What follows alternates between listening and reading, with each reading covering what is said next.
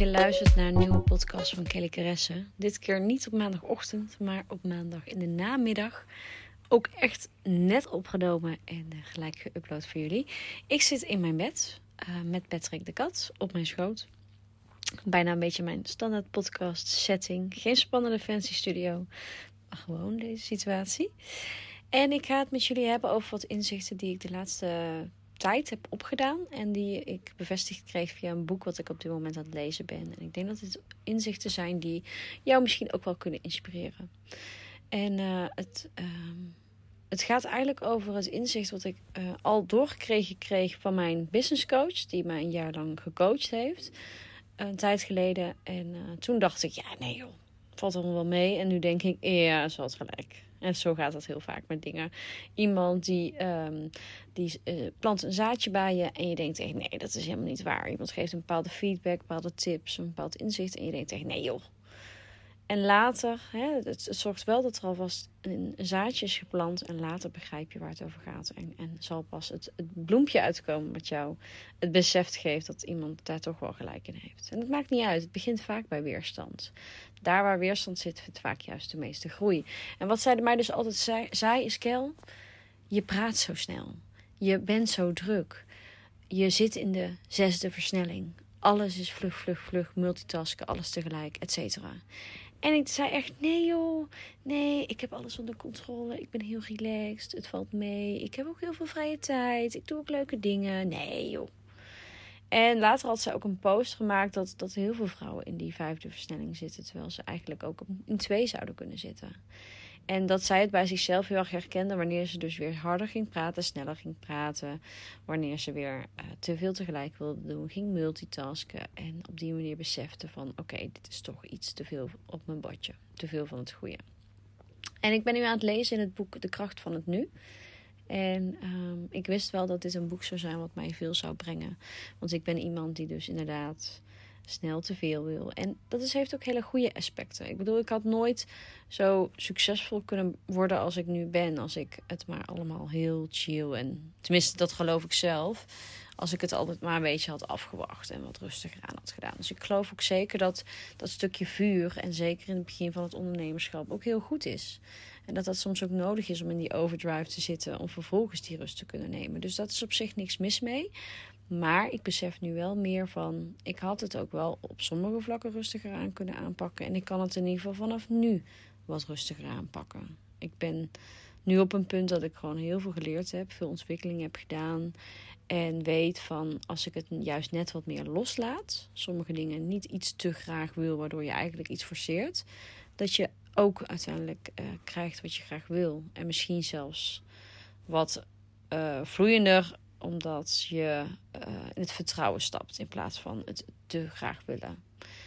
Nou heb ik dat vertrouwen altijd wel heel sterk gevoeld. Maar ik geloof nu ook dat ik met wat minder hard en druk en veel tegelijk werken net zoveel kan bereiken en ook gelukkiger kan zijn als met altijd maar in die overdrive zitten. En, en ik denk dat het ook een cyclus is. Zeker uh, wat ik al zei, als je begint met ondernemen, je hebt zoveel ideeën, dan, dan stroomt het en dan, dan kun je jezelf ook moeilijk tegenhouden. En dat is ook oké. Maar later zul je wel beseffen, tenminste dat heb ik nu, dat het met minder hard en druk werken je ook um, je, je niet aan jezelf voorbij loopt. Waardoor je misschien op langere termijn ook uh, je rustiger voelt.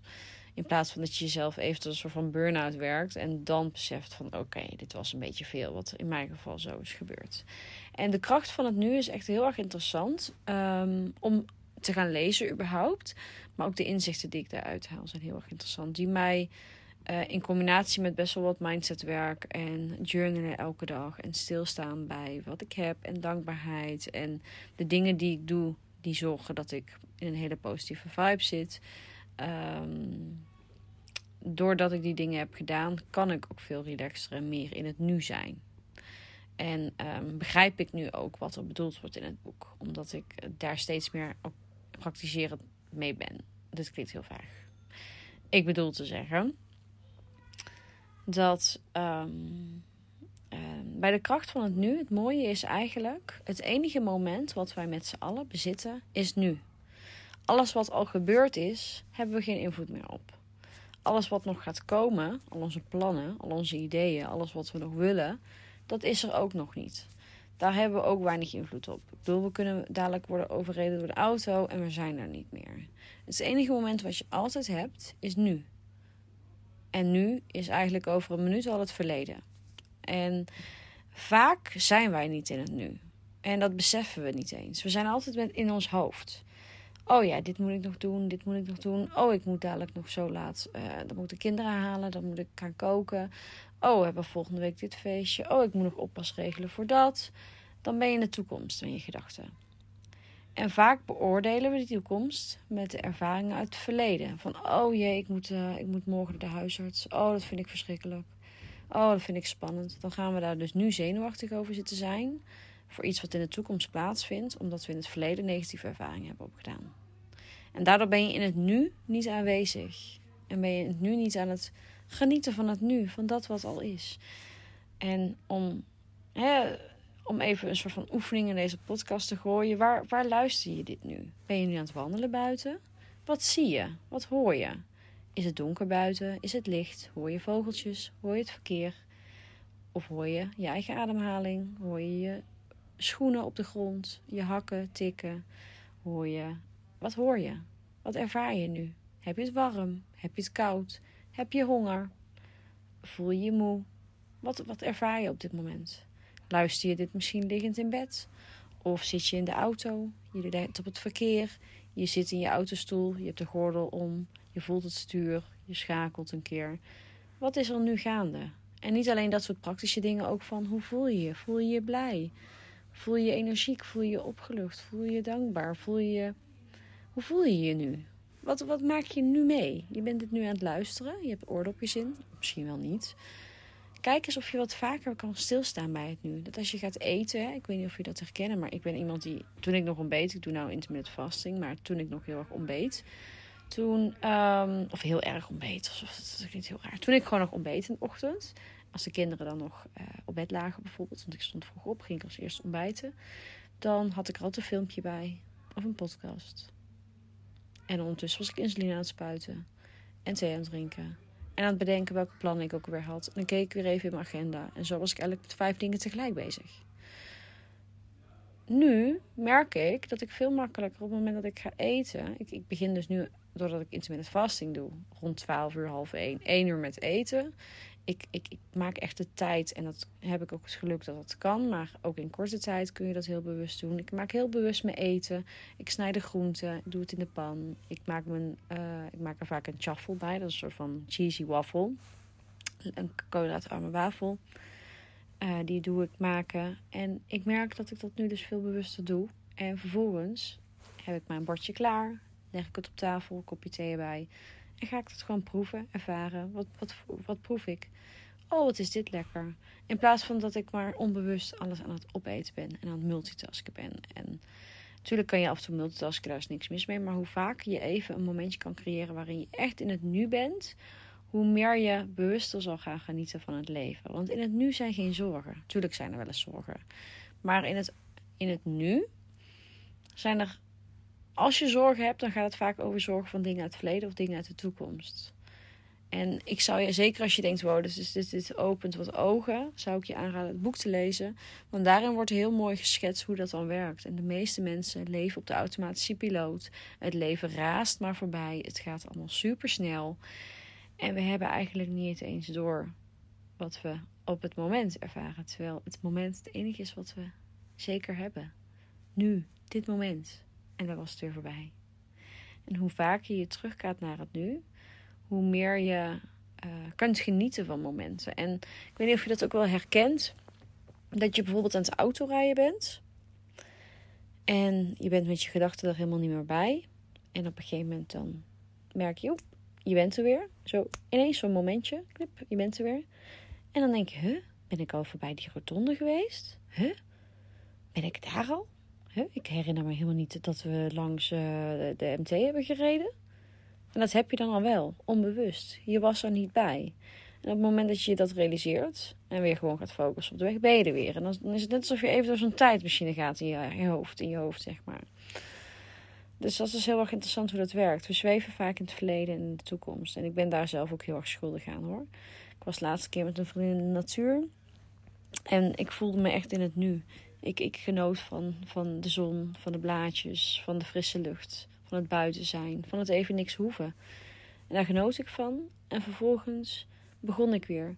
Ja, en uh, om zo laat heb ik dit. En ik moet morgen dit doen. En uh, volgende week gaan we daar naartoe. En over twee weken hebben we dit. Oh, dan ben je weer uit het nu. Ben je weer in de toekomst. Terug naar het nu. Joep.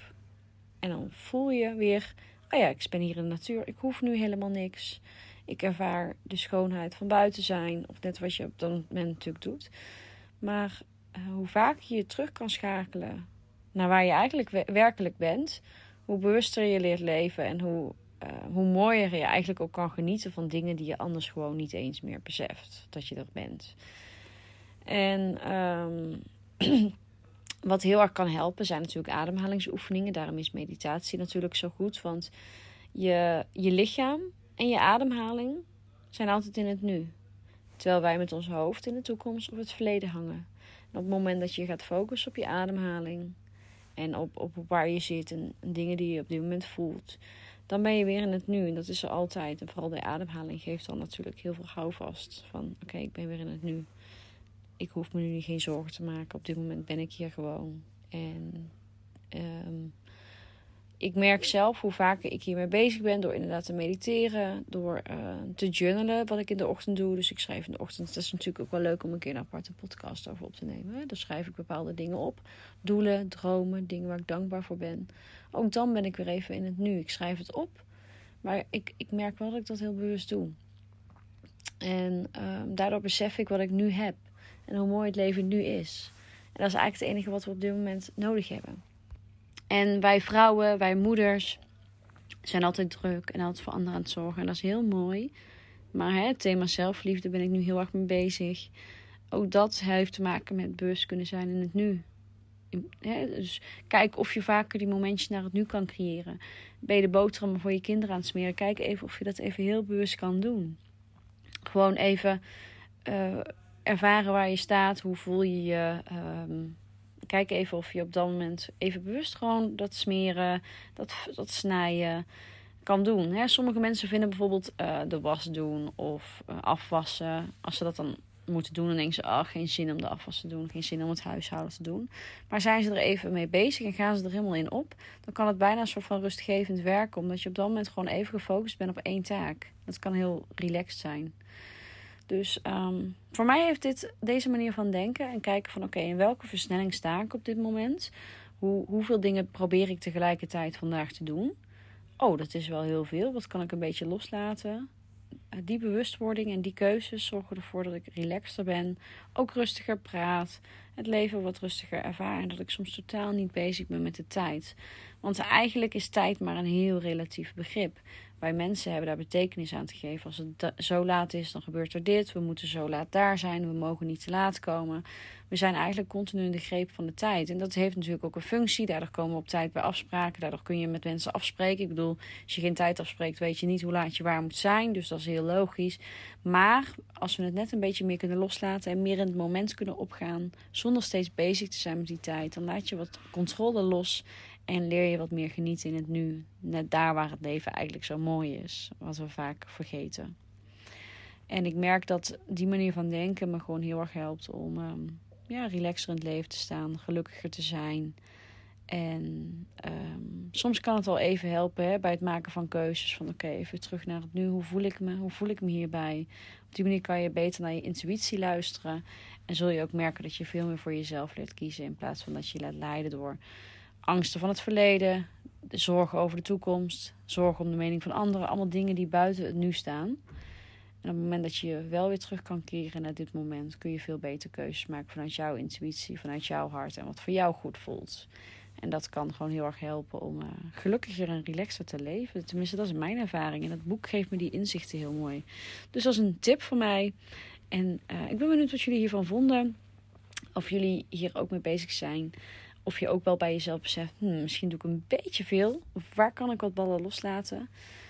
Um, dus ik ben benieuwd wat jullie van de oefening vonden die ik soort van gaf. Oefening ja, de, de, ja, de oefening, de exercise. ik ben benieuwd wat jullie ervan vonden. Laat het me weten via een DM op Instagram. Ik krijg echt super lieve DM's van jullie en dat vind ik echt fantastisch. Uh, maak een screenshot als je aan het luisteren bent. Deel het op Instagram. Daar help je mij enorm mee. En um, ja, jullie horen mij donderdag gezellig weer. Dankjewel voor het luisteren. Doei!